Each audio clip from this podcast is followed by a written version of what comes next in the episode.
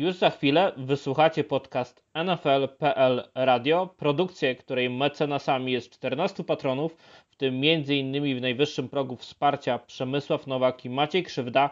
Dziękujemy i jednocześnie informujemy, że jeżeli chcielibyście pomóc nam w rozwoju projektu NFL Polska, to zachęcamy, a szczegóły znajdziecie w komentarzu pod linkiem i na profilu patronite.pl ukośnik NFL Polska. Dzięki.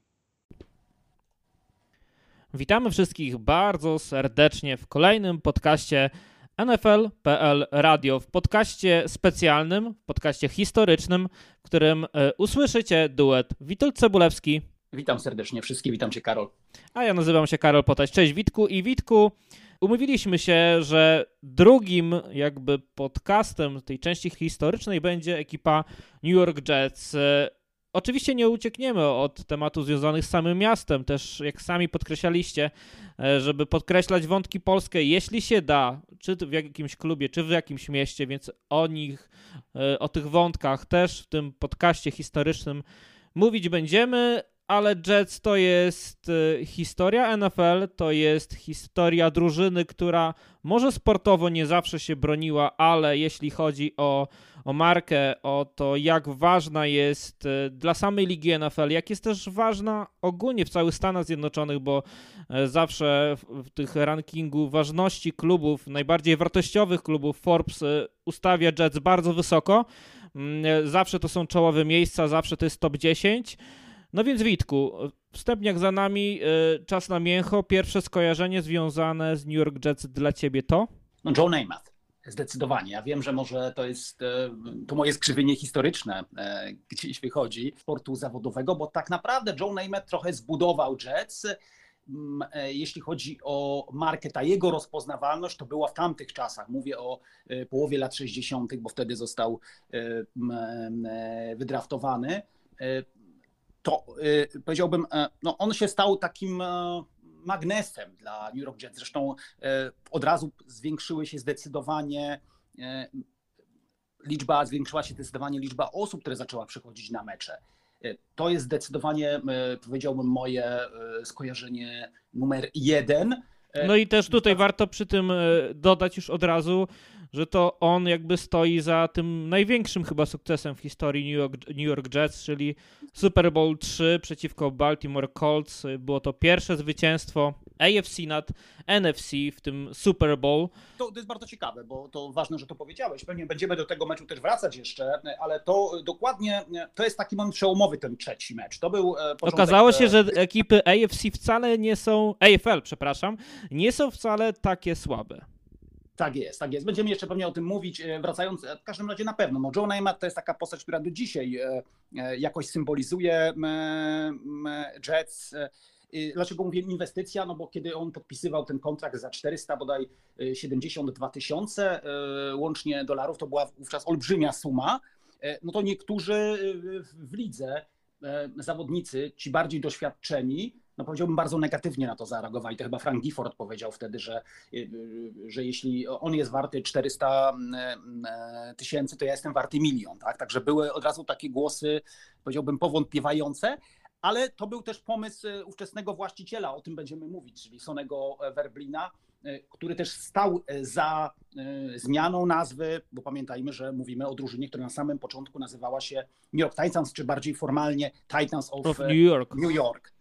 Dokładnie tak. E, I to jest takie skojarzenie, pewnie które będziemy rozwijać i będziemy też e, opowiadać o tym, e, jak to się stało, że właśnie Jets się pojawili w Nowym Jorku, ale być może także powiedziałbym, no, przejdziemy też do i, i nawiążemy do tych także o trochę ostatnich wydarzeń, no bo chyba nie ukrywamy, Karol, że takim pierwszym momentem, który gdzieś nas skusił do tego, żeby akurat porozmawiać o Jets, jest takie, powiedziałbym, wyjście od bieżących wydarzeń, prawda? Bo tak jak rozmawialiśmy o o St. Louis e, e, przy okazji St. Louis Rams i St. Louis Battlehawks. E, tak, tutaj no, postanowiliśmy rozmawiać z racji tego, że ostatnio o Jets zrobiło się głośno z powodu no, tego, powiedziałbym, spodziewanego, bo wciąż jeszcze niezrealizowanego transferu Arona Rodgersa. Tak, podobno Aaron Rodgers i Jets już się dogadali, kluby mają problem jakby, żeby się dogadać, więc kto wie, może tuż na dniach gdzieś ten serial wreszcie się zakończy, bo chyba i jedna i druga drużyna ostatecznie będzie tego chciała sobie, żeby to się zakończyło jak najszybciej, tak, może ale, jeszcze ale, przed draftem. Słyszałeś pewnie Joe Douglasa, generalnego menadżera Jets, który y, bardzo to tonuje, co ciekawe, i mówi, że nie ma pośpiechu. Ja myślę, że... Tak, same kluby jakby tak. mają problem jeszcze z dogadaniem tej wymiany. Zgadzam się z opiniami, że być może Jets chcą przeczekać na przykład draft, tak, żeby na przykład absolutnie w tym, e, w tych powiedziałbym dealach nie wchodziły na przykład absolutnie jakieś kwestie tych najbliższych e, wyborów w drafcie. No, w pewnym sensie w interesie Jets też jest to troszeczkę teraz przedłużyć, tak?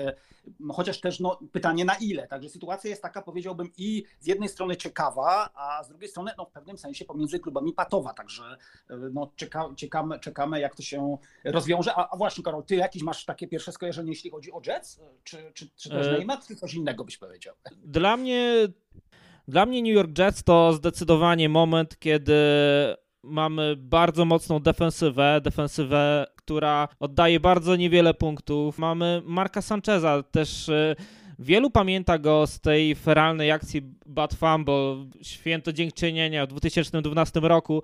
E, wszyscy jakby na całym świecie, nie tylko Stany Zjednoczone, wszyscy zebrali się przed telewizorami, by zobaczyć starcie Jets z ich odwiecznymi rywalami New England Patriots i to też na wielu płaszczyznach ten pojedynek Jet Patriots, Patriots przez lata był chyba jednym z najbardziej gorących. Zresztą przeci przecież to z New York Jets e, pozyskał e, Robert Kraft e, Billa Belicika i to jakby rozpoczęło też dynastię Patriots. E, a wcześniej jeszcze był, był moment, kiedy przecież znakomitego trenera e, też Jets wyciągnęli z Patriots. No to, ta rywalizacja gdzieś tam się nakręcała, no i pamiętam, że wtedy Jets e, też walczyli o to, by zbudować się w sezonie, odbudować się, bo oni wtedy mieli rekord 4-6 i i walczyli o, o playoffy i, i była, był, był taki moment, że ci Jets byli dosyć blisko zwycięstwa, ale stracili przyłożenia w 50, 52 sekundy i tam w jednej z tych akcji właśnie Mark Sanchez zasłynął tym, że jakby próbował oddać piłkę biegaczowi, ale coś się nie udało z, z, graniem, albo biegacz poszedł nie w tą stronę, w którą miał iść, albo, albo sam Sanchez odwrócił się w złą stronę. E, nie udało się tej piłki oddać dla biegacza, później Mark Sanchez próbował biec i uderzył twarzą prosto w tyłek swojego liniowego, zgubił piłkę i ta akcja jakby powróciła za chwilę, bo przechwycono to piłkę i, i Patriots zdobyli przyłożenie. Zresztą ta akcja jest chyba jedną z najsłynniejszych ogólnie w ostatnich latach w lidze NFL, więc bez problemu możecie je znaleźć mm, gdzieś e, w mediach społecznościowych, czy na, czy na przykład na, na YouTubie. Natomiast dla mnie to, to jest właśnie ta drużyna, to jest drużyna trochę zmarnowanych szans, bo dużo bardzo dobrej gry widziałem w Jets, jeśli chodzi o defensywę, ale oni zawsze mieli problem. Mieli problem właśnie z tym, że podejmowali złe decyzje też w drafcie i gdzieś to się odkładało na to, że nie mogli zdobywać tych wielkich sukcesów. E, też mówię, mieli Billa Belicika pod, e, pod sobą, a okazało się, że mm, on uciekł z New York Jets. Zresztą tam też podobno była słynna kartka, że e, dzień po tym, jak się dowiedział, że ma być trenerem głównym New York Jets, to następnego dnia złożył kartkę, że rezygnuje z tej funkcji i, i przechodzi do Patriots. E, no to tam też mówię, jakieś legendy o tym e, są, ale Jets jakby rozpoczęli też tą rywalizację jakby tych dwóch organizacji w tamtym okresie, pozyskując Billa Perselsa. No i to też mówię, jakby samo się nakręcało, ale Jets byli wtedy dla mnie mocną drużyną, a teraz y, są takim, taką, takim zespołem, gdzie pewnie jak wyciągniemy średnią, to tych zwycięstw i porażek to wcale nie będzie najgorsza średnia w lidze NFL, ale zawsze gdzieś to jest ten środek ligi. Brakuje tej eksplozywności, brakuje tego mm, nawet jednego wielkiego sezonu, który by nakręcił gdzieś zainteresowanie Jets. Y, bo warto. Teraz było blisko, teraz było blisko. Mi się wydaje, że ta drużyna jest y, bliska tego, żeby. Znowu jest dobra osiągnąć, defensywa. Osiągnąć, tak, osiągnąć nawet wielkość, bo powiem Ci szczerze, Karol, ja tak patrząc oczywiście też w perspektywie jakichś moich takich doświadczeń, to po raz pierwszy od dawnego czasu, e, już oglądając w tym roku mecze Jets, a, a czasem lubię właśnie poglądać tą drużynę, bo jak wiesz, ja, ja mam taką tendencję do, no nie, do niewybierania meczów tych najsilniejszych zespołów, tych samego topu, a Jets jakby z racji tej przebudowy mnie interesowali, no to dawno już nie widziałem, powiedziałbym, nie, nie kojarzyłem tak defensywy, która by tak dominowała jakąś stronę piłki. Ja myślę, tak, no to właśnie ta defensywa Rexa Ryana właśnie w tamtym momencie, to myślę, że trochę można gdzieś przyłożyć, nie może nie jeden do jednego, bo jeszcze są dziury w tej defensywie Jets, tej obecnej defensywie Jets, ale naprawdę wygląda to bardzo, bardzo fajnie. Ona jest na drodze moim zdaniem do takiego, powiedziałbym, nawet bym był tutaj odważny, chociaż wiesz, że nie lubię być takim bardzo odważnym, e, ale byłem odważny nawet do tego, że to może ewaluować nawet stronę, powiedziałbym, takiej formacji i, i takiego, powiedziałbym, takiej przewagi defensywnej, jak e, e, mieli ci słynni Seahawks, czyli Legion of Booms. Oczywiście mówimy o troszeczkę innym, innym schemacie gry, ale ja mówię bardziej o kojarzeniu i o, powiedziałbym, takiej e, mocy zastraszającej e, rywali. Ja mam takie wrażenie, że w tym roku, gdyby e, nawet było trochę stabilizacji na pozycji rozgrywającego, nawet gdyby ten Matt White grał pewnie wcześniej lub też potem nie miał takiej też pod koniec sezonu krótko kontuzji, bo on grał nieźle, potem znów złapał kontuzję, chwilę go nie było, to wydaje mi się, że oni bardzo blisko, blisko byli awansu do playoffs. Im brakowało takiego, powiedziałbym, bardzo solidnego, rozgrywającego, przesuwającego łańcuchy, prawda? A, a propos rozgrywającego, to tutaj też warto chyba jeszcze rzucić kamyczek do ogródka, skoro już jesteśmy w tym temacie, bo pewnie do tego tematu już nie wrócimy. I w roku 2000 e, Jets wybierali, wybierali rozgrywającego nawet w pierwszej rundzie i najwyżej roz, e, wybranym rozgrywającym e, w tamtym drafcie z pikiem 18 był Chad Pennington, a w tym samym drafcie z pikiem 199 został wybrany przez New England Patriots Tom Brady.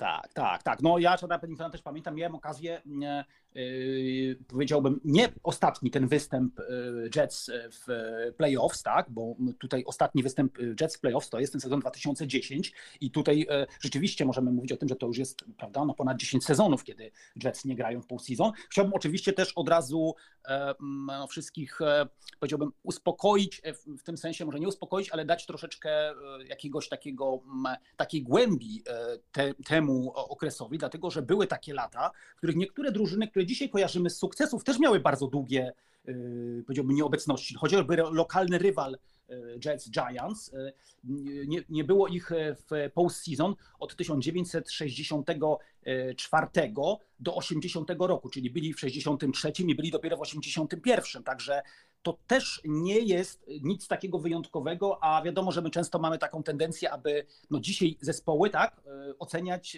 z punktu widzenia tych naszych czasów, tych paru lat, tych pięciu, sześciu, siedmiu lat. No z tej perspektywy rzeczywiście trochę Jets się wydają takim chłopcem do bicia, tak? No bo ciągle ich nie ma w postseason, ciągle ich nie ma w playoffs. No i, i to wrażenie takie może być, no ale pamiętajmy, że trzeba mieć też tą świadomość, że na przestrzeni lat były drużyny, które dzisiaj kojarzymy, czy oceniamy znacznie wyżej, które takie okresy długie lub jeszcze nawet dłuższe niebycia w playoffs miały. Oczywiście, że tak. E, jeśli chodzi o sam Nowy Jork, bo też chyba taki wstępniak trzeba zrobić. Jak to wygląda, jeśli chodzi o tą rywalizację z New York Giants? Ekipy te, co ciekawe, nie są najbardziej popularne w samym Nowym Jorku. Najbardziej popularnym klubem, a w zasadzie duetem klubów e, w Nowym Jorku są ekipy MLB, czyli New York Yankees i New York Mets. E, to są dwie najbardziej popularne drużyny. Na trzecim miejscu są New York Giants. Na czwartym miejscu, jeśli chodzi o sam stan, są Buffalo Bills, a dopiero na piątym są New York Jets.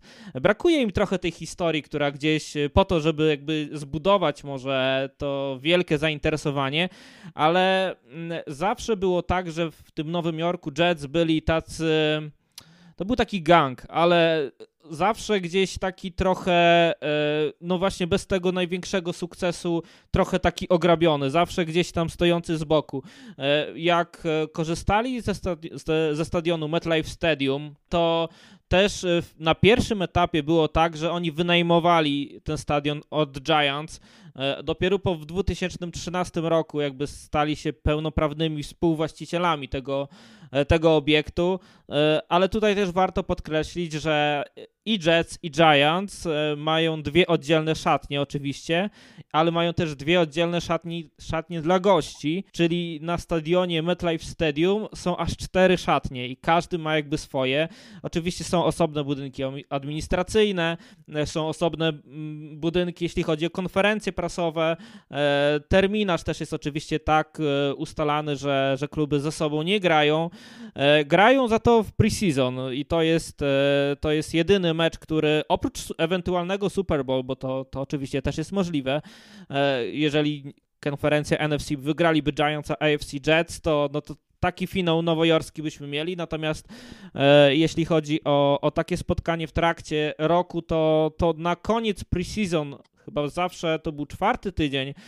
Teraz jak już mamy e, czwarty tydzień preseason, a teraz jak już mamy tą, jakby ten nowy preseason, gdzie są tylko trzy kolejki, to chyba trzeci albo drugi mecz to zawsze jest Jets kontra Giants e, i zawsze e, tytułem jakby tego meczu jest to, by, że wygrywa się trofeum MetLife, ale co do zasady jest tak, że, że te mecze, no bo wiadomo, to jest preseason, nie mają jakiejś wielkiej wagi i nie można powiedzieć, kto jest lepszy w mieście, bo, bo takich rywalizacji e, wewnątrz e, miasta nie, nie ma, ale obie drużyny, i Giants, i, i Jets, e, wypełniają stadion i też mają bardzo wiernych fanów.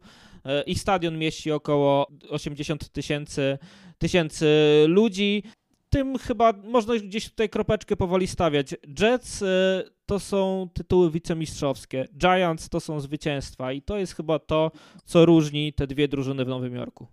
No tak, no, to się wszystko zaczęło też od początku. Ja tutaj nie chciałbym też, e, powiedziałbym, e, występować jako e, wielki znawca Nowego Jorku, jako miasta, bo myślę, że jest też, są pewnie nasi słuchacze, którzy po pierwsze tam bardzo długo byli, ale też mieszkali nie tylko w samym Nowym Jorku, ale także w stanie Nowy Jork czy Upstate New York E, e, bo to są często też takie, powiedziałbym, e, no niby ten sam stan, ale zupełnie coś innego. Natomiast no tak, to wszystko się zaczęło w 1960 roku, tak naprawdę ta przygoda z najpierw Titans of New York, no i z pomysłem Lamara Hunta, czyli stworzenia E, nowej ligi, czyli ligi, e, którą nazwał e, American Football League, czyli biznesmena, który był, no powiedziałbym, takim wizjonerem i wtedy był takim głównym motorem napędowym jednak tego nowego pomysłu. No, wiązało się to z tym, że on bardzo chciał wcześniej kupić drużynę, czy też przejąć drużynę w NFL, ale w tamtych latach e, ówczesny, e, ówcześni e, włodarze NFL jeszcze nie byli pewni co do rozszerzenia ligi, przynajmniej tak się wydawało w tym momencie. Mówimy o roku 58, 59. To są ostatnie lata zresztą, kiedy komisarzem ligi był Bert Bell. I tam na, wtedy na tej tak zwanej tapecie, jeśli mogę tak powiedzieć potocznie, była ta relokacja mm, mm, drużyny z Chicago, czyli Chicago Cardinals. No więc e, Lamar Hunt wiele, wielokrotnie dostawał od Berta Bella informację, mm, e, taką powiedziałbym wymijającą, że najpierw musimy załatwić tę sprawę, czyli sprawę tą relokacji e, Cardinals, dopiero potem będziemy ewentualnie myśleć o mm, poszerzeniu ligi. Oczywiście w momencie, kiedy Lamar Hunt powołał American Football League, no to od razu niektórzy z właścicieli NFL, którzy wcześniej byli przeciwko, E, powiedziałbym, od razu e, postanowili e, zdecydować się na powiększenie i od razu zrobić powiedziałbym Huntowi konkurencję w postaci Dallas Cowboys, a wiadomo, że tą pierwszą drużyną Lamara Hunta, którą potem przeniósł do Kansas City, no to była drużyna z Dallas. No on był synem też ludzi, którzy mm, powiedziałbym handlowali naftą. E, e, no więc NFL od razu mu utworzyło konkurencję. Z tego powodu potem Lamar Hunt przeniósł Dallas Texans do Kansas City Chiefs i zmienił nazwę na Chiefs, ale Hunt od razu od początku wiedział, że nic nie będzie z jego pomysłu, jeśli nie będzie drużyny w Nowym Jorku. No bo Nowy Jork wiadomo, prawda? To jest ogromny, mm, ogromny rynek. rynek. Już, tak, już też rynek wtedy telewizyjny, rozwijający się bardzo, e, mm, powiedziałbym, tak szybko. To jest chyba takie, nie chcę teraz skłamać, ale mniej więcej, jeśli chodzi o ten rynek telewizyjny, nie wiem wtedy, ile było łącznie już odbiorników telewizyjnych, ale wydaje mi się, że e, to jest tak, że chyba pod koniec lat 40. w Stanach Zjednoczonych, mówię o 40 chyba 8 roku, było w Stanach Zjednoczonych 125 tysięcy odbiorników telewizyjnych. Mówię o 47, 48, a w połowie lat 50. już było ich 25 milionów. E, więc tu widzimy, w jaki sposób powiedziałbym, to wszystko wystrzeliło do przodu. Lamarhan sobie zdawał sprawę, że to będzie świetny sport, jeśli chodzi o telewizję, że będzie zdecydowanie lepszy niż baseball.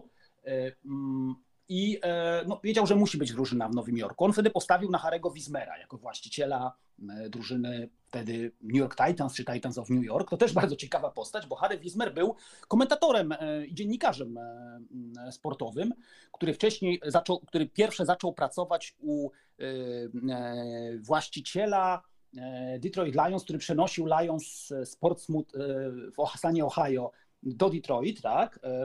E, właściciela, który e, był właścicielem stacji e, WJR bodaj w Detroit i on zatrudnił właśnie Harego Wismera, ten, tenże właściciel, jako człowieka, który był no, głosem Lions, jeśli chodzi o transmisje radiowe.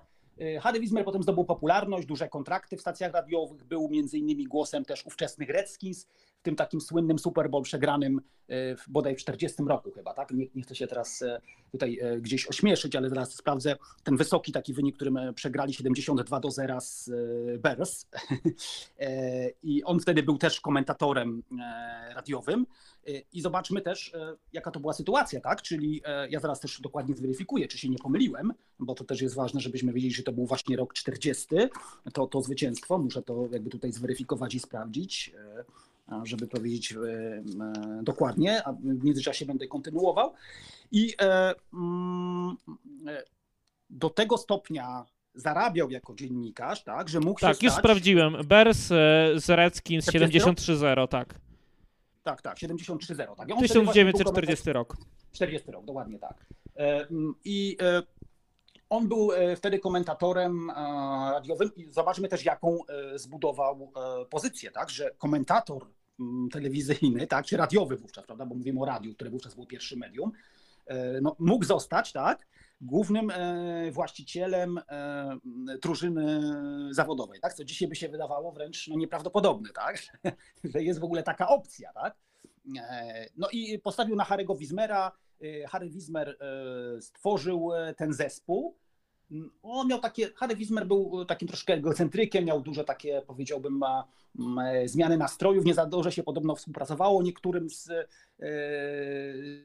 jego współpracowników, z nim z kolei czasem był znowu bardzo, powiedziałbym, wylewnym i wspaniałym szefem, tak jak niektórzy tam podkreślali jego ówczesni współpracownicy. W każdym bądź razie no, ten pierwszy problem, który był, zahacza o to, o czym powiedziałeś, czyli obiekt, tak? Na samym początku e, Jets wylądowali na Polo Grounds, na obiekcie, którego już nie ma w Nowym Jorku. Zresztą wtedy y, krótko dzielili go z Giants, ale też nie byli tam mile widziani. Giants się przeprowadzili dość szybko w tamtych latach, mówię o latach 60., na obiekt Yankees, czyli zaczęli dzielić obiekt z New York Yankees, Giants, a drużyna Jets pozostała na tym Polo Grounds. Za chwilę też e, zaczęli tam grać. E, Zresztą Jets też dzielili stadion z ekipą MLB z New York Mets. I A, te, tak, tak. te powiązania Mets i, i Jets e, oraz Giants i Yankees pozostały gdzieś nawet teraz łączone, bo pamiętam taką sytuację, gdzie jako zawodnik New York Jets na stadionie New York Yankees pojawił się w obecnych czasach, to jeszcze niedawno mocne nazwisko, Tim Tebow, to został wygwizdany i chyba nawet tam rzucano w niego jakimś jakimiś, przedmiotami, bo jakby jeżeli jesteś kibicem New York Giants, to przychodzisz na New York Yankees i to jest jakby z sobą w parze, tak samo przychodzisz chyba na New York Rangers, z tego co pamiętam, bo to chyba jest taka fala, że oni jakby siebie wspierają, natomiast jeśli przychodzisz na, na, na, e, na stadion Jets, e, na, na mecze Jets, to, to też przychodzisz na mecze Mets. I, i tak to, to też właśnie jest związane z tym, że właśnie te drużyny dzieliły w pewnym momencie e, jeden stadion. Tak, no problem, problem polegał na tym, po pierwsze, że na tym obiekcie no nie było zbyt, nie przychodziło zbyt e, wielu ludzi na te e, spotkania, tak. To nie była, e, powiedziałbym, ten początek nie był taki obiecujący, jeśli chodzi o mm, drużynę Titans. Titans się wydawali właśnie tacy troszeczkę spoza, nie wiadomo było do czego mają nawiązać. Wszyscy dziennikarze, też media w Nowym Jorku były no cały czas powiedziałbym jakoś zakochane w Giants, no to była drużyna z ogromną wtedy tradycją. To było, to przecież to jest jedna z takich, powiedziałbym, drużyn, która jest niemalże od początku w tej grupie takich no, liderujących ekip, jeśli chodzi o National Football League. To te, te powiedziałbym, wielkości tych, tych publik na meczach Polo Grants no, były, powiedziałbym, takie no, wręcz czasem no, wstydliwe. To chyba Lamarhan wspominał, że na jakimś tam meczu było 5 tysięcy ludzi, na innym 7 tysięcy ludzi. E, mm, czasem gdzieś to przekraczało oczywiście 20 tysięcy, no ale te średnie były bardzo słabe. Mm, e, to też dużo miało wspólnego oczywiście z tym Polograms, który był już wtedy, już wtedy był bardzo starym obiektem. E, I mm, Harry Wismer popadał w długi. To nie był jednak aż tak bogaty człowiek, tak? który by mógł wytrzymać w międzyczasie też sprawdziłem ten Polo Grounds, o którym wspominałeś, to boisko, to, to, ten stadion został otwarty w 1876 no, roku. Więc to są jakieś odległe, niesamowicie czasy. Tak jest, tak jest. I, i, e, i, no i popadał po prostu w, stadion, e, stadion był taką ruiną, tak, troszkę chyba naz, nazywano go troszeczkę takim, taką wanną, tak, tak go nazywali nowojorczycy. E, no i koniec końców, no te długi się okazały na tyle, powiedziałbym, duże, że właściciele inni, a szczególnie właśnie Lamarchand musiał wspierać pożyczkami Harego Wismera, żeby ta drużyna dalej funkcjonowała, no bo obawiał się tego, że jeśli ta drużyna upadnie, no to to będzie też cios dla ligi. On sobie zdawał z tego mm, e, sprawę, że musi być drużyna w Nowym Jorku, e, a też Harry Wismer przez te swoje kłopoty finansowe no nie wpisywał się w ten taki trend Lamara Hunta, który od początku jakby miał taką wizję, że no, żeby wygrać jakokolwiek, czy zaistnieć w tym wyścigu z NFL, no to trzeba trochę działać trochę według takiej zasady postaw się, a zastaw się, tak? Czyli trzeba no, uciekać do przodu, tak? Czyli trzeba starać się inwestować, nawet jeśli na początku są straty, y, trzeba pozyskiwać gwiazdy, trzeba starać się inwestować większe jeszcze kontrakty, czyli podkupować zawodników. Pamiętajmy, że wtedy to jest okres tej rywalizacji nowej ligi z, z NFL, czyli y, tych powiedziałbym y, osobnych draftów, tak? To Więc prawda. trzeba po prostu oferować więcej kontraktów, więcej pieniędzy, chociaż to było w pewnym sensie zabójcze, tak? No bo ta liga nie miała jeszcze takich solidnych podstaw finansowych, natomiast Hanta było stać na finansowanie tych ciągłych strat, tak? Ze swojej, e, powiedziałbym, e, z powodu zamożności swojej rodziny, a e, Harego Wismera y, stać y, nie było. No i koniec końców y, okazało się, że drużyna została, powiedziałbym, nawet nie tyle sprzedana, co też przejęta, bo chodziło tylko o to, że spłacono długi przez grupę pięciu inwestorów, wśród których taką główną rolę zaczął odgrywać Sonny Werblin. To był, Sonny Werblin był takim szefem, jednym z szefów MCA, czyli takiej korporacji, która wydawała płyty, która była taką e, no, firmą też menedżerską dla gwiazd, dla gwiazd show biznesu e, w Stanach e, Zjednoczonych. On był no, między innymi takim menedżerem tych ówczesnych znanych twórców talk show, tych pierwszych powiedzmy na przykład Late Night w NBC, czy też słynnego show Eda Sullivana. On znał te wszystkie gwiazdy, był taką postacią powiedziałbym, która przejęła zespół z Nowego Jorku i właśnie on doprowadził do zmiany nazwy. No i tutaj się pojawia, powiedziałbym, e, zawsze to odwieczne pytanie, skąd się wzięła ta nazwa, tak? E, wiadomo, że to jest też okres, w którym rok po przejęciu e, drużyna z Nowego Jorku, mówię o Jets, przenosi się na Shea Stadium. To jest też obiekt, który będzie dzieliła z drużyną New York Mets. Jeden z elementów oczywiście zmiany tej nazwy wynika z, pewnie trochę z tego, e, co kiedyś stało się w Detroit, prawda? Czyli kiedy Richard przeniósł drużynę z Portsmouth w stanie Ohio do Detroit, tu byli Tigers, nazwał i Lions. Tu chodziło o też taką pewną grę słów, tak? Krótkie, jedno, krótko, krótką nazwę, bardzo podobną, tak? Czyli Mets, Jets. Tak? Łatwa w zapamiętaniu, bo to był klucz. Tak jest. Mets i Jets y, wspólnie, tak mówiłeś, z kolei Giants i Yankees y, pewną taką wspólnotę też obiektów wtedy mieli. Mm, e, a e, tak naprawdę to, a, a drudzy zaczęli wiązać to z tym, że ponieważ Oshea Stadium to jest e, miejsce, on jest w Corona Flashing Meadow Park, to jeśli ktoś, ja miałem okazję raz być w tamtym miejscu, to jest mniej więcej miejscem być może kibicą znane z National Tennis Center, czyli tam, gdzie się odbywa co roku turniej US Open. Mhm. I tam stadion obecny Mets, tak, znajduje się, czyli City, City Stadium, ale również y, na bardzo podobnym miejscu, tak, powiedziałbym tak, centralnie tuż obok, ale no, zajmuje część tej działki, którą wcześniej, City Stadium zajmuje część tej działki, którą wcześniej zajmował właśnie Shea Stadium. Tam, tam, jak wiadomo, jest w pobliżu też lotnisko, czyli jest LaGuardia. Tak? Zresztą jak, jak ktoś ogląda mecze tenisa tak, podczas tego turnieju, mówię też o kibicach, którzy się nie tylko futbolem interesują, no czasem słyszy, prawda, jak podchodzą co chwilę samoloty, tak? Do, tak, do tak, tak. lądowania. Tak.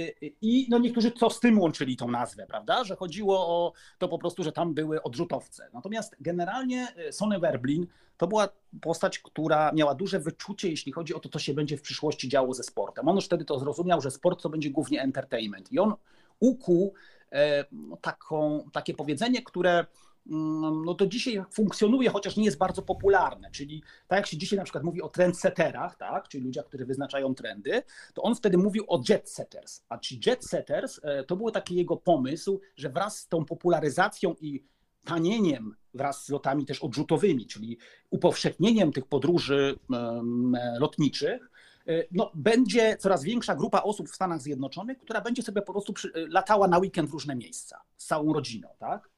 No i częścią pewnego, powiedziałbym, według pomysłu Sonego Werblina, częścią pewnego takiego e, mm, e, stylu życia będzie to, że taka drużyna, jak przy, taka rodzina jak przyleci sobie do Nowego Jorku, tak, to pójdzie na Broadway, pójdzie gdzieś do kina, pójdzie coś zjeść, tak, no ale pójdzie też na stadion, a potem sobie w, poniedziałek rano albo w niedzielę wieczorem do tego swojego miasta, prawda, wyleci, a jako, że wiadomo, że odrzutowce skracają bardzo tą podróż, tak? No to nie będzie jakaś wielka wyprawa, tylko wiadomo, po meczu w niedzielę wylecą e, e, wieczorem, no i jeszcze, prawda, w poniedziałek już będą w stanie e, spokojnie pójść do pracy i, i, i dalej funkcjonować. No i, i to jest, powiedziałbym w pewnym sensie, taki przełomowy też moment w historii sportu, bo Sonny Werbin chyba był pierwszym, który to zrozumiał, że sport to będzie jakby, dla niego był sport głównie tym entertainmentem, tak? czyli tą rozrywką, i e, także z tego powodu to wracamy do tego, czego zaczęliśmy, czyli o Joe Namath'a, tak? Czyli także z tego powodu postanowił e, ściągnąć e, Joe Namath'a, czyli zawodnika, który no, był gwiazdą drużyny z Alabamy uniwersyteckiej i dać mu taki rekordowy kontrakt wówczas, tak, który był naprawdę no, czymś, powiedziałbym, na tamte lata yy, przełomowy. Ja wcześniej powiedziałem 472 i oczywiście zrobiłem czeski błąd, bo to było 427 dokładnie, bo to coś sobie nawet gdzieś rozpisałem. Yy, yy, łącznie, razem wszystkimi bonusami, także z, powiedziałbym, no, również z wynagrodzeniem E, dla e, jego e, bliskiej rodziny, bo jego bliska rodzina jako tak zwani skauci, tak, tam przez, powiada, dostali też w tym kontrakcie jakieś bonusy i tam dziesiątki tysięcy dolarów. Łącznie to było 427 tysięcy dolarów za trzy lata, no i również taki samochód wówczas Lincoln Continental to był E, to był samochód, który wówczas był e, taki bardzo ekskluzywny, zresztą w kolorach właśnie Jets, bo tą nazwę e, Sony Werblin zmienił, tak aby się ona po prostu lepiej kojarzyła też w ogóle z nowymi czasami, tak, które były według Sonego Werblina przełomowe. Tak, no i ten, zresztą też wspomniałeś o tym, jak pozyskali wtedy właśnie rozgrywającego, który miał ich zmienić. Oni po latach wrócili jakby też do tego, że teraz wiemy, że jest czas, kiedy może uda się pozyskać Arona Rodgersa i może być to duża wymiana, ale za prawo wybrania też wspomnianego tutaj e, dzisiaj Marka Sancheza, Jets też oddali e, swoje e, dwa wybory i trzech zawodników, co też jakby no było dużą wymianą, jeśli chodzi o, o ligę NFL. Jets też chcieli być ważni, chcieli wygrywać. No ale właśnie, dlaczego Witku jest tak, że nawet jeśli w tych momentach oni, w których, w których byli bardzo silni, bardzo mocni, to nie mogli zdobyć tego Super Bowl? Dlaczego? Czy brakowało genu zwycięstwa? No trudno powiedzieć, no tak naprawdę y, to jest y, to, to, znowu tych występów, y, oczywiście tych występów w playoff wcale nie było ogólnie rzecz biorąc mało, porównując z drużynami, powiedziałbym, no takimi, które są uznawane za no takie no, tej, w tej erze, erze za naprawdę słabe. Ja wrócę tak. do bliskich sobie, dla blis, do bliskich sobie Detroit Lions, którzy w erze Super Bowl wygrali tylko jeden mecz w postseason. Tak, ale mistrzostwa... Pod, pod tym względem Jets wygrali tych meczów naprawdę dużo, tak? Tak, no, przegranych ale... Super Bowli nie mają. To tego się mogę tak. cieszyć, bo, bo, bo, bo ich nie byli, a ten jeden tytuł mistrzowski w tym 1960... No, ostatni finał konferencji, tak, ostatni finał konferencji to ten sezon właśnie, o którym 2002. 2010. 2010. A, no, przepraszam, 2010, tak, tak, tak. Tak, tak, to był ostatni ten finał, e, ostatni finał konferencji. Ja z kolei... E, miałem okazję komentować jeszcze dla Kanal Plus ich przedostatni występ playoffs, czyli to był sezon 2006. Z kolei wtedy e, pod wodzą Eryka Manginiego. To też była drużyna bardzo taka mm, e, dobrze grająca w defensywie.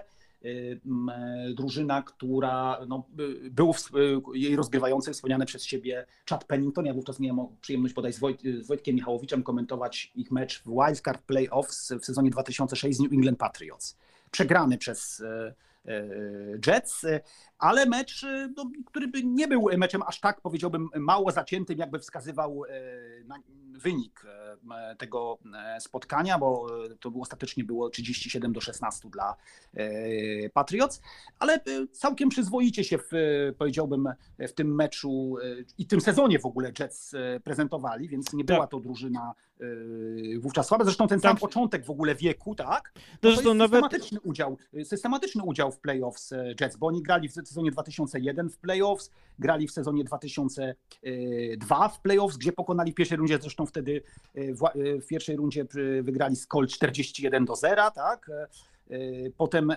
również, potem przegrali w drugiej rundzie z Raiders, zresztą tak jak poprzednio, prawda? Bo tutaj, tutaj Raiders stawali czasem na drodze Jets. W sezonie 2004 też przeszli pierwszą rundę, by potem przegrać w drugiej. E, e, więc to też nie jest tak, że ta drużyna nie grała w postseason. Ona w tamtych latach systematycznie pojawiała tak, 2000, 2006 podobnie, 2009 również w tym 2009 właśnie wydaje się, że to była chyba największa szansa na to, by zgarnąć albo spróbować przynajmniej zgarnąć ten tytuł.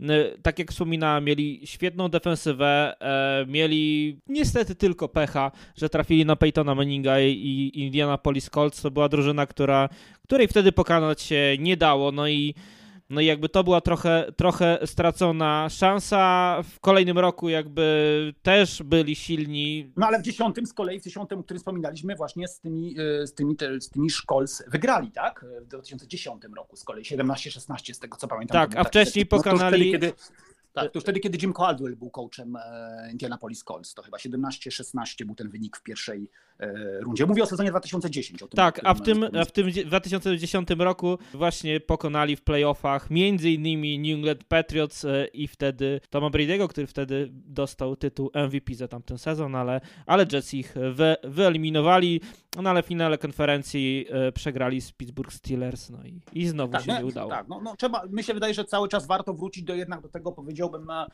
no, sezonu, który im dał ten tytuł e, mistrzowski, no bo e, mówimy tak, prawda, no zawsze te Super Bowl jakoś e, te drużyny określają, tak, no i mówimy o tym sezonie 1968, coachem Jets był Łepy Eubank, który no, wydawało się to, że był bodaj jego trzeci sezon, więc no, wiadomo było, że raczej jeśli no, nie zdobędzie czegoś ważnego, to no, nie będzie dalej szkoleniowcem Jets. To już jest moment, w którym Sony e, Werblin zostaje jakby wykupiony przez pozostałych e, właścicieli, którzy byli wcześniej z nim w spółce, między innymi przez Leona Hessa, to jest grupa takich czterech biznesmenów, którzy no, powiedzieli Werblinowi, że albo on ich wykupi, tak, albo oni wykupią jego. Nie byli zadowoleni z tego, rzeczywiście Sony Werblin był taką postacią, która no, dominowała wszystkich. Tak? On zresztą prowadzał troszkę Neymatha na takie salony show biznesowe. On zrobił z niego taką gwiazdę show biznesu. Zaczęli się pokazywać w modnych miejscach, w, modnym, w Nowym Jorku, yy, przybytkach, tak, restauracjach, knajpach, razem z gwiazdami show biznesu, których menadżer menadżerem, który znajomym był Sony e, Werblin. John Emma stał się takim pierwszym, powiedziałbym, zawodnikiem, który wszedł na ten taki poziom takiej e, no, gwiazdy wręcz show biznesu. E, no ale to się tym pozostałym właścicielom nie spodobało. Oni przed sezonem 68 jakby spłacili Sonego Werblina, zostali właścicielami zespołu. No i ten 68 się okazał rokiem przełomowym. Jets weszli do playoffs. Wcześniej był słynny Heidi Game. Nie wiem, czy kojarzysz, pamiętasz, no bo to jest e, słynny mecz z udziałem e, Oakland Raiders, kiedy mm, e, Jets go ostatecznie przegrali, ale chodziło o to, że no, NBC, która wówczas pokazywała mecze American Football League, no, w końcówce meczu, jako że ten mecz zahaczał o godzinę już siódmą czasu wschodnioamerykańskiego, a wówczas to był taki czas w telewizji, kiedy mm, ten prime time, tak, nie zaczynał się o godzinie, tak jak teraz się często mówi, o 20, prawda, wieczorem, E, w Stanach, tylko ten projekt zaczynał się godzinę wcześniej, czyli o godzinie 19. Mówię o czasie, mówimy w tym momencie akurat o tym czasie wschodnioamerykańskim. I e, mm, mm, no i zawsze o tej porze startowały prawda, jakieś tam filmy, rzeczy, które były istotne e, dla prime time. Wtedy pamiętajmy jeszcze, e, futbol nie był w prime time, chociaż już był systematycznie w e, telewizji. Ten futbol prime time tak naprawdę zaczął się od Monday Night Football, czyli od 1970 roku. Ale w każdym razie zbliżała się ta godzina, mecz był bardzo zacięty. Mm, tak, transmitowała I, go nawet szybko sobie z, z, wyszukałem, bo chciałem znaleźć jaka telewizja. NBC. NBC, tak. tak. NBC właśnie mówiłem o tym, mówiłem o tym, tak, NBC to, to Tak, i wtedy koszt I... 30-sekundowej reklamy, bo to teraz się mówi, kosztował 55 tysięcy dolarów. Takie tak, i zbliżała się godzina siódma, mecz się przedłużał, e, e, e, Jets zdobyli punkty w, e, w jakimś momencie, w którym e, powiedziałbym prowadzili, tak, no i e, były reklamy, no i w tym momencie, kiedy były reklamy, minęła ta godzina właśnie siódma e, wieczorem. E, no i e, dla widzów ze wschodniego wybrzeża, bo to jest też ważne, prawda? Dla widzów ze wschodniego wybrzeża po reklamie zamiast końcówki meczu no, pojawił się film dla dzieci Heidi. Mm, no więc rozdzwoniły się telefony w NBC. O co chodzi? Tak, no po prostu ktoś popełnił taki błąd, potem NBC przepraszała. Y, oczywiście końcówki meczu niestety mm, e, widzowie e, na żywo nie zobaczyli. Raiders w tym czasie zdobyli w ogóle bodaj 14 punktów, tak? E, nawet ta sprawa zainteresowała gazety następnego dnia. Y, także było o tym głośno w y, prasie. No ale ta porażka nie przekreśliła później, powiedziałbym, szansy na, w końcówce sezonu, nie przekreśliła szansy Jets na awans do postseason. Ja tutaj też sobie od razu wezmę ściągę. W finale konferencji te drużyny się spotkały raz jeszcze. Tak, i wtedy pokonali, pokonali Raiders 27-23 i awansowali do play do Super Bowl który już wtedy jako pierwszy z tych meczów, bo o tym też mówiliśmy. Tak, to pierwszy raz nazwa handlowa została gdzieś tam zarejestrowana, tak, że to jest tak, Super tak, Bowl. Tak, zarejestrowana i, i zostało nazwane. Ja dokładnie sobie obejrzałem, e, żeby się dobrze przygotować, e, tą czołówkę e, transmisji z tego Super Bowl, który został rozegrany 12 stycznia 1960 12 stycznia 1969 roku na Orange Bowl w Miami i tam jest właśnie czołówka NBC Presents, oczywiście NBC prezentuje y, i jest dokładnie AFL NFL Championship Game. Powiedziałbym, to jest taka, na tej czołówce pojawia się ta nazwa, tak? i ona się przewija i potem jest jako, jakby, jakby jako druga nazwa Super Bowl, bo pamiętajmy, że te poprzednie mecze to dokładnie tak się nazywały, tak? AFL, NFL Championship Game. Natomiast tutaj, zgodnie z tym, co pokazywała wówczas NBC, te nazwy pojawiły się jako już dwie, tak? Czyli było NFL, e, AFL, AFL NFL Championship Game, no i za chwilę, jak, jak ta nazwa powiedziałbym się przewinęła przez ekran, no to pojawiła się ta nazwa, którą teraz wszyscy już e, e, podkreślamy. Wtedy jako sama Super Bowl. Nie było przy tym, przy tej nazwie, z tego co pamiętam, przy tej czołówce Super Bowl 3 wtedy nie było, tylko było po prostu jako Super Bowl to nazwane. Tak, dokładnie tak. Mecz, tak, tak. Mecz był, w, powiedziałbym, no, wydawał się meczem jednostronnym. To jest to, o czym wspominałeś, prawda? Pierwsze dwa spotkania, które po tym, po tym porozumieniu pomiędzy NFL a AFL, ale jeszcze nie połączeniu lig, te pierwsze dwa mecze zostały dość, e, powiedziałbym, wyraźnie wygrane przez drużyny z NFL, bo pierwszy Super Bowl wygrali Packers z Chiefs 35 do 10, drugi mecz też Packers, e, drugi raz Joe Lombardiego, tym razem z Oakland Raiders, tak, 33 do 14, to to już słynne lata Barta Stara e, jako quarterbacka Packers.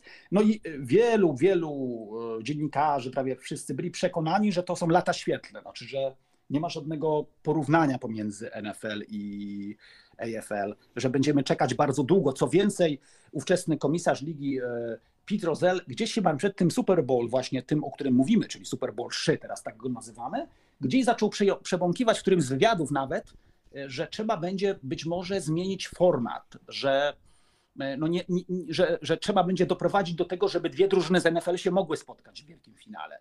Tak, no i też e, w ogóle przed tym meczem, bo też już wtedy działały jakieś kursy bukmacherskie, można było gdzieś tam coś obstawiać i Baltimore Colts byli faworytem o prawie 20 punktów, 19,5 tak. punkta. E, to, to była różnica, jaką spodziewano się, że pokonają New York Jets. E, no i mecz się rozpoczął, pierwsza połowa 7 do 0 dla, dla Jets. Jeszcze warto wspomnieć, że trenerem Baltimore Colts był też legendarny trener Don Shula. Tak jest.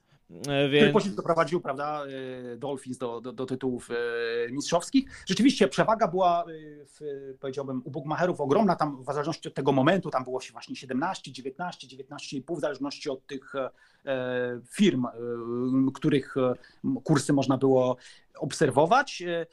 No tak, mecz tak naprawdę, jeżeli ktoś popatrzył, no ja miałem okazję też sobie obejrzeć całe to spotkanie, mecz był jednostronny, oczywiście ten wynik może powiedziałbym gdzieś e, e, no, nie, sprawia takiego wrażenia, no ale te, te punkty to ostatnie, które e, zdobyli Colts, oczywiście potem jeszcze mieli szansę, zabrakło czasu, no ale to, to nie jest wynik, to nie jest mecz jednego posiadania. Jets też powiedziałbym przechwycili kilka razy piłkę, rzucaną na początku przez Erla Morala, później przez Johnego Unitasa, który miał kontuzję i dopiero w końcówce wszedł, nie był w pełni zdrowy. United zdobył, y, potrafił przeprowadzić United jedną serię ofensywną, właśnie tą, e, w której e, zdobyli biegowy touchdown e, Colts, ale Jets wygrali, nie tylko wygrali ten mecz, ale wygrali przekonująco, tak? co było ogromnym zaskoczeniem.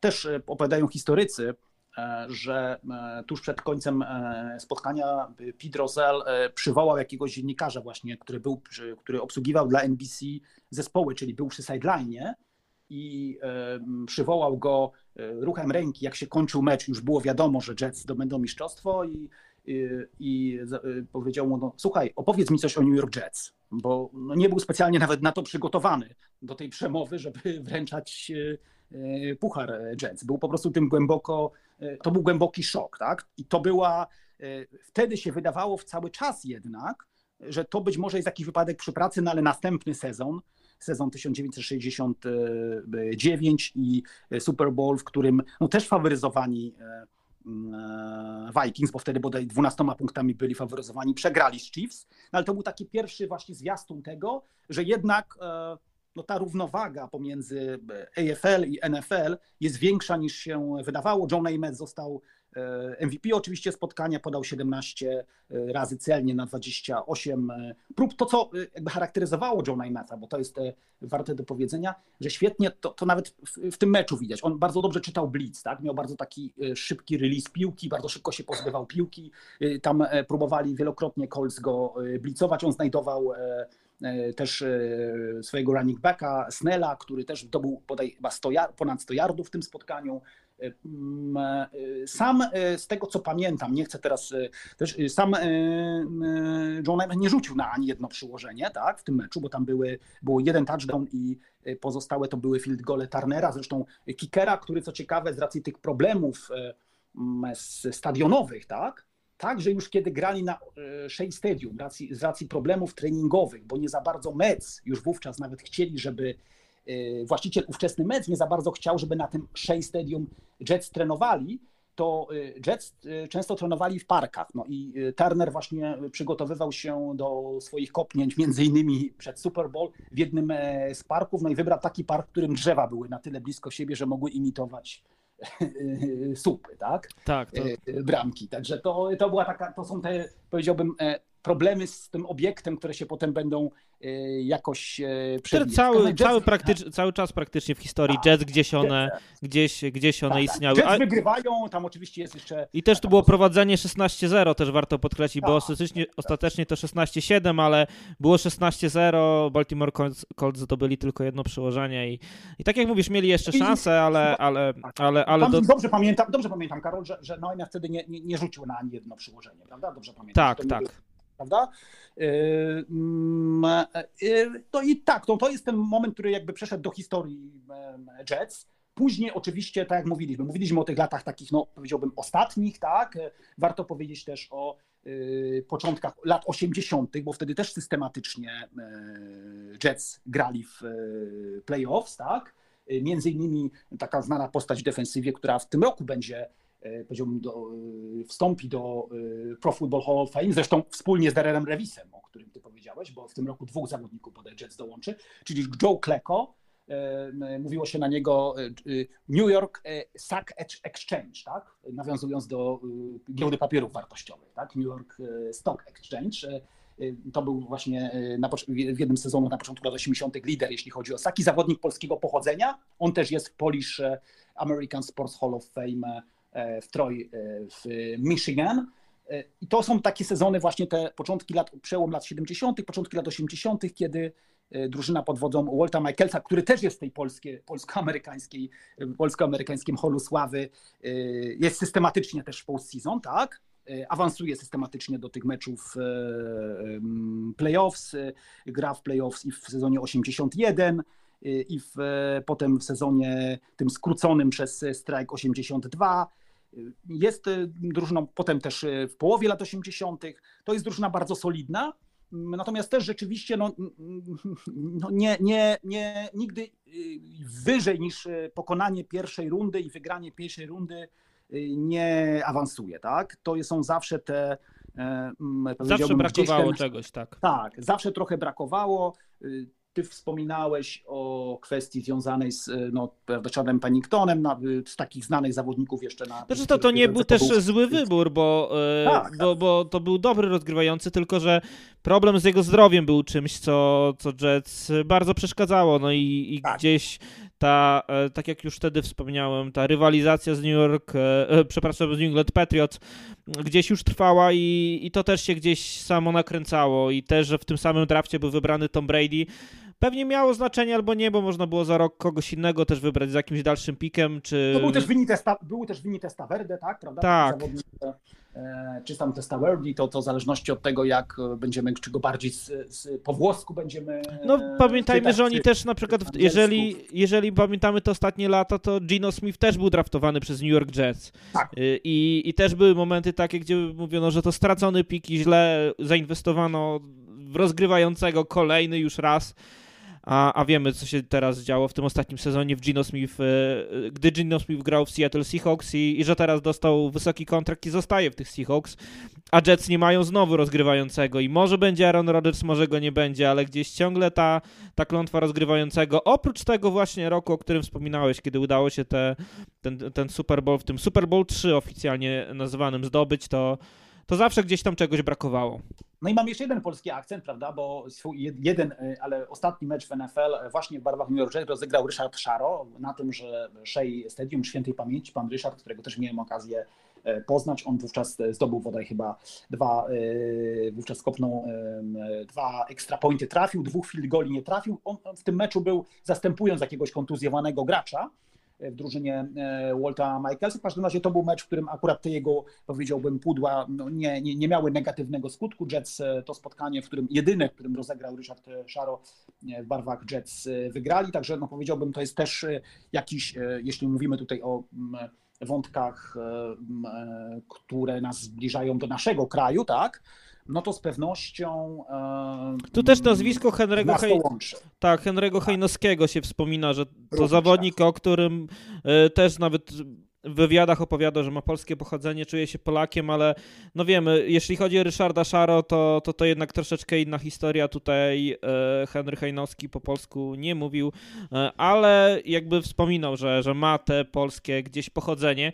Pamiętam, że kiedyś też, e, bo mamy ogromną Polonię oczywiście w Nowym Jorku i pytałem w wywiadzie Tomasza Moczorniuka, który mieszka w Nowym Jorku, jak to wygląda, jeśli chodzi o same miasto mm, i futbol amerykański czy Polacy mają jakąś drużynę, której kibicują, czy to jest Giant, czy to jest Jets i, i on wspominał, że trudno powiedzieć, że tak naprawdę, że jest to chyba płynne, ale zauważył fakt, że wielu Polaków interesuje się bardziej soccerem niż futbolem amerykańskim i w momencie, kiedy jest Super Bowl, czy te tygodnie decydujące, w lidze NFL, to bardzo wielu Polaków pojawia się na stokach narciarskich e, i wtedy są bardzo, e, bardzo tanie jakby te miejscówki, można sobie kupić, pojechać i też znaleźć fajne miejsce i spędzić fajny czas, no bo to oczywiście jest zima. Wtedy bardzo często można Polaków po prostu spotkać na stokach, że nie są najbardziej zainteresowani futbolem amerykańskim, jeśli chodzi o, o właśnie te amerykańskie sporty, ale, ale też polskie wątki polskie wątki są. A jeśli tak, chodzi. No, mhm. tak, no to są jeszcze tylko chwilę, to są te elementy, to, to jest to, co o czym wspominasz, te stoki, no to warto przecież powiedzieć, że no, zna, słynne, znane z organizacji Igrzysk Lake Placid jest chociażby w upstate New York, tak? Znajduje się w tym stanie. Tak, tak, tak. Na, na tak zwanej górze stanu, jeśli byśmy tak powiedzieli, także patrząc na, na mapę, jest to na górze, tak? E, Zresztą teraz odświeżone te Lake Placid i też dosyć mocne, jeśli chodzi o te polonijne wątki. To, to, to, to co widzieliście kilka miesięcy temu e, podczas Pucharu Świata w skokach narciarskich e, i tego, że Polacy dobrze są obeznani z tym Lake Placid, to, to nie jest też przypadek, bo, bo to jest po prostu miejsce, tak które tak, często duża Polonia, zresztą także z kolei myślę, że tutaj Buffalo również tak, to jest takie miejsce, które no, ma też powiedziałbym sporą Polonię, tamte rejony, także pewnie są Polacy wśród sympatyków i kibiców Bills, no ale to co powiedziałem, ja tutaj też nie chciałbym jako osoba, która no, no, nie, nie może się uznać za powiedziałbym znawcę Nowego Jorku, nie, tutaj nie wchodzi w jakieś szczegóły, dlatego że E, no tak mówię, tutaj Polacy e, no, bardzo dobrze znają i ten stan, i to miasto. Ja powiedziałbym, jestem bliższy pewnie innemu, o którym też będziemy kiedyś rozmawiać i, i, i, i pewnie będę mógł e, trochę więcej powiedzieć raczej na tych, na, na tych powiedziałbym, jeśli chodzi o te, te, te miasta w Midwestie, o wiele więcej wiem niż o e, Nowym Jorku. No ale e, no, cały czas tak jest przecież, Karol, że no, cały czas ten powiedziałbym rynek nowojorski, on cały czas przyciąga, tak? Przyciąga zarówno w baseballu, jak i w koszykówce, no, jak i jednak w, w futbolu. Bo, tak, w soccer. Soccer jest bardzo popularny w Nowym Jorku, tak z również, tego. Tak, również w piłce nożnej. Tak. tak, co gdzieś też właśnie wtedy próbowaliśmy badać. E, no i bardzo dużo.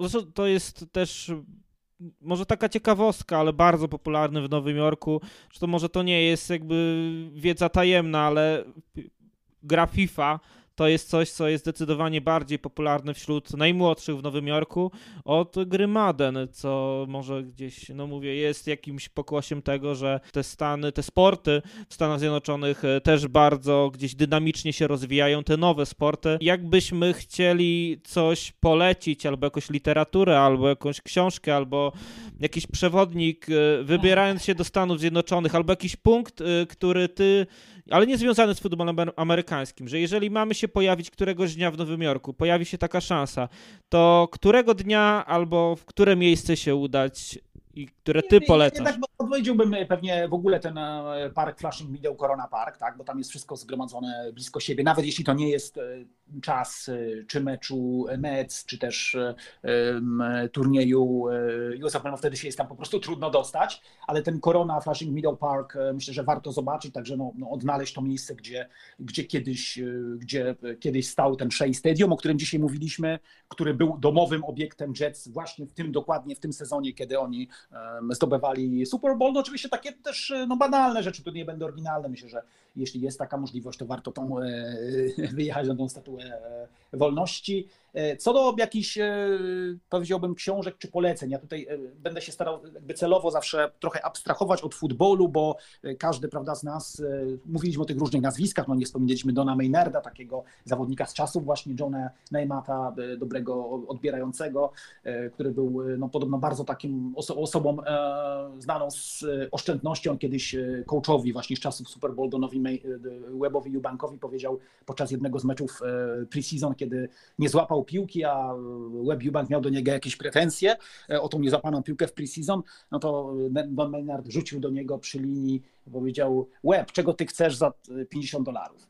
Bo tyle wtedy zawodnicy dostawali za mecz preseason. Był znany z oszczędności, Don Maynard. E, wracając do tego, o czym mówiłem, no nie będę może mówił o takich rzeczach poświęconych tym zawodnikom, bo przecież każdy z nas sobie może odnaleźć w wyszukiwarce czy nazwisko John Neymatha, czy tych innych nazwiska, o których wspominaliśmy, czy, czy, czy wpisać w wyszukiwarkę New York Jets i tam odnajdzie wiele książek, czy o Jets, czy biografii Naimetha, czy opisów z tamtych, powiedziałbym, lat, jeżeli chodzi o historię samego zespołu i historię NFL, więc to, to nie jest przecież dla żadnego z naszych słuchaczy specjalnie trudne. Natomiast ja bym chciał tak troszeczkę odbiec od tego i troszeczkę, żeby poszerzyć kontekst, zachęcić do przeczytania takiej książki, która nam pokaże może kwestię troszeczkę szerszą, bo mówiliśmy o końcówce lat 60., to jest wojna w Wietnamie.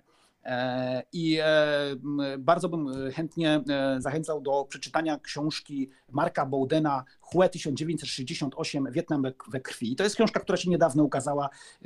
Wydawnictwo poznańskie prze, prze, przełożył tą książkę Mateusz Fafiński, także ona jest przełożona na polski. Ona jest też ciekawa z tego powodu, może nie będę spoilerował, ale jest tam, powiedziałbym, również opisana rola w, w bitwie o której pisze autor, który jest również e, e, autorem e, no, znanej pewnie też książki, a potem na, na podstawie której został nakręcony film, czyli Helikopter w ogniu.